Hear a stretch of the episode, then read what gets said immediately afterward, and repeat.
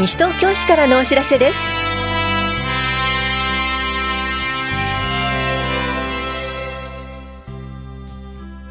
今日は休日診療を行っている当番の病院。住宅のバリアフリー改修に伴う固定資産税の減額などについてお知らせします。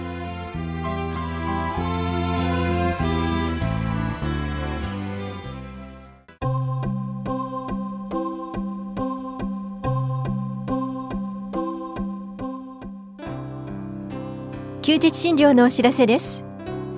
今日診療を行っている病院は芝久保町2丁目の西東京中央総合病院と八戸町2丁目の田中内科リウマチ科クリニックそして中町1丁目休日診療所です。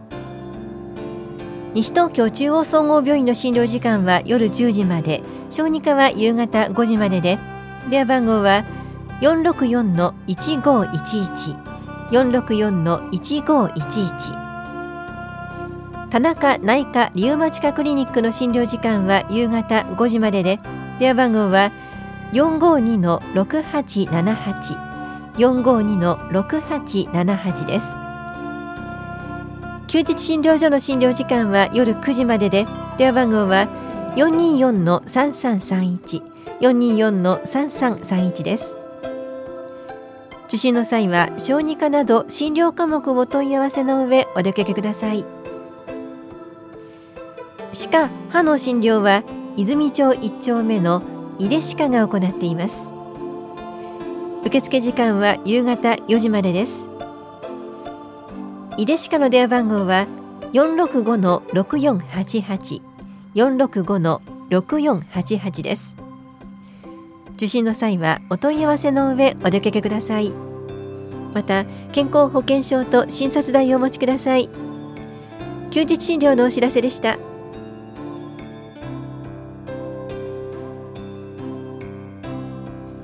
住宅のバリアフリー改修に伴う固定資産税の減額についてお知らせします。一定のバリアフリー改修工事を行った場合改修工事が完了した年の翌年度分の固定資産税のうち100平方メートルの床面積相当部分までを3分の1減額します。対象となるのは廊下の拡幅階段の勾配の緩和浴室便所改良手すりの設置屋内の段差の解消引き戸への取り替え工事床表面の滑り止め化で65歳以上の方要介護もしくは要支援の認定を受けている方障害をお持ちの方が居住する建物です。また工事後3ヶ月以内に申告を行い費用が50万円以上で現在新築住宅軽減と耐震改修に伴う減額を受けていない建物であることが必要です。申告には減額適用申告書費用の領収書住民票などが必要です。お問い合わせは棚視聴者資産税課までどうぞ。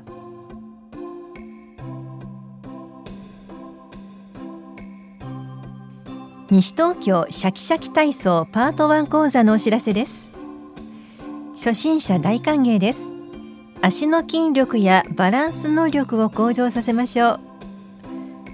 この講座は西東京市在住で立位が取れる方を対象に10月8日火曜日午前10時から11時半まで法や保健福祉総合センターで行われます。受講ご希望の方は前の日までに電話でお申し込みください。なお7人以上で出張講座も実施します。お申し込みお問い合わせは健康課までどうぞ。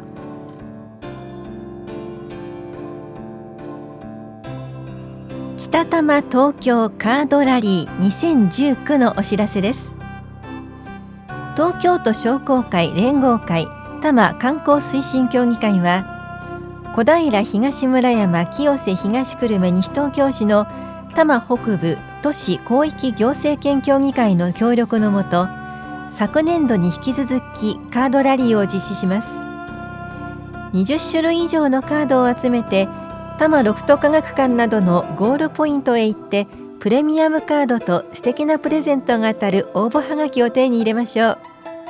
カードは各市の観光施設やお店などを回遊する街歩きで集まります。参加ご希望の方はスタートカードとラリー攻略ガイドを入手してください。西東京市では田無駅、宝谷駅、ひばりが丘駅で配布します。この催しは10月20日から来年2月9日まで行われます。詳細は北多摩東京カードラリー特設ホームページをご覧ください。北多摩東京カードラリー2019事務局からのお知らせでした。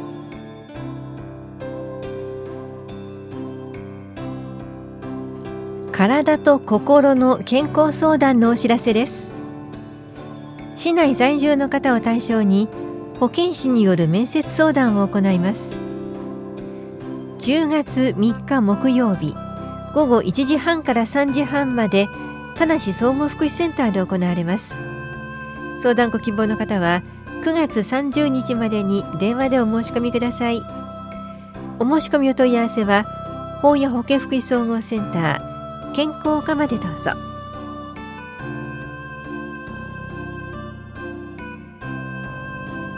リハビリ窓口相談のお知らせです。リハビリに関する相談を希望する方と関係者を対象にリハビリ方法や福祉用具住宅改修などについて理学療法士による相談を行います。10月2日水曜日は午後2時15分から3時15分まで。10月17日木曜日は午前11時15分から午後0時15分まで。いずれも法や保健福祉総合センターで行われます。相談ご希望の方は前の日までに電話でお申し込みください。お申し込みお問い合わせは法や保健福祉総合センター健康課までどうぞ。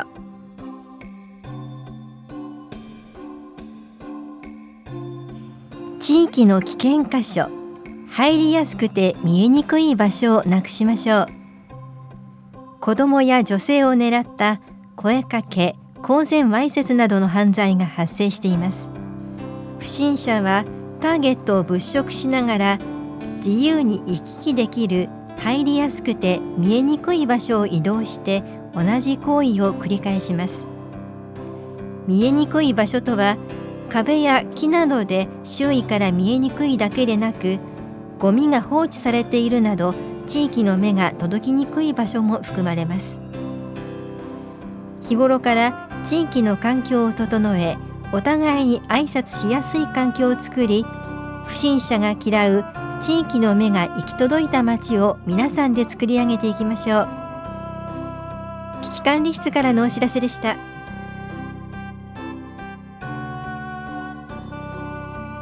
市内の多目的フリースペースをご案内します。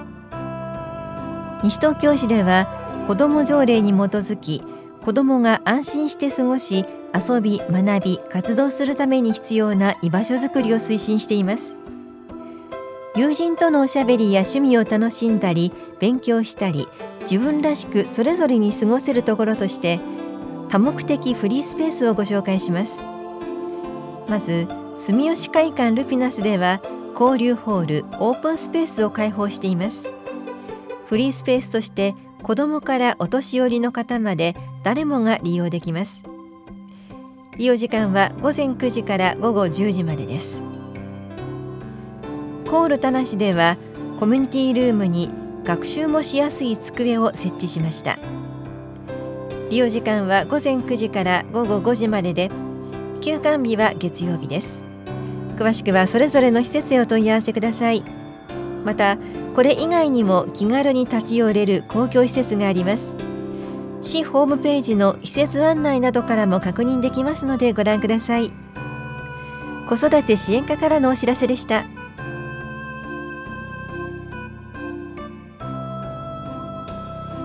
身近に閉じこもりがちな高齢者の方はいませんか？はつらつ相談窓口のお知らせです。ご高齢の方がいつまでも元気で生活していくためにはさまざまな人との交流が大切です。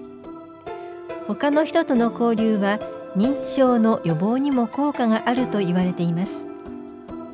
はつらつ相談窓口はその方に合った交流の方法を見つけられるよう一緒に考える場。はつらつサロンの相談窓口です。気になる方がいらしたらご相談ください。相談は毎月第3水曜日午後1時から4時まで田梨総合福祉センターで行っています。予約が必要です。詳しくは社会福祉協議会までお問い合わせください。高齢者支援課からのお知らせでした。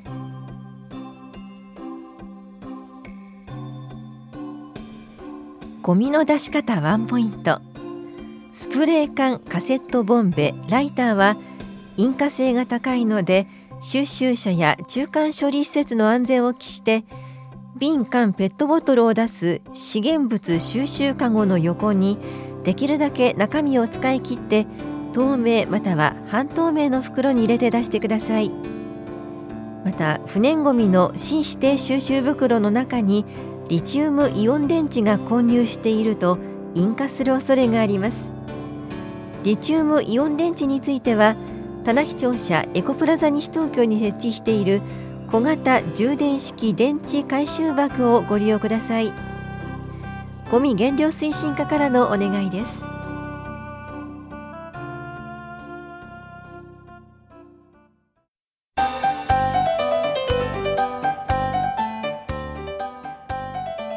世界一の交通安全都市東京を目指して。9月21日から30日まで秋の全国交通安全運動が行われます。この運動をきっかけに皆さん一人一人が交通ルールやマナーを守る習慣をつけ交通事故ゼロを目指しましょう。9月30日は交通事故死ゼロを目指す日です。運動の重点は子どもと高齢者の安全な通行の確保と高齢運転者の交通事故防止。夕暮れ時と夜間の歩行中自転車乗車中の交通事故防止。全席のシートベルトとチャイルドシートの正しい着用の徹底。飲酒運転の根絶。二輪車の交通事故防止です。交通事故に遭わないために反射材を着用しましょう。車の運転者は反射材をつけている人を遠くから発見することができます。腕や足など動く部分につけるとより車両の運転者に自分の存在をアピールできます。靴のかかとや自転車の泥よけ部分に貼るシールタイプなどもありホームセンター日用雑貨店などで購入することができます。法屋庁舎道路管理課からのお知らせでした。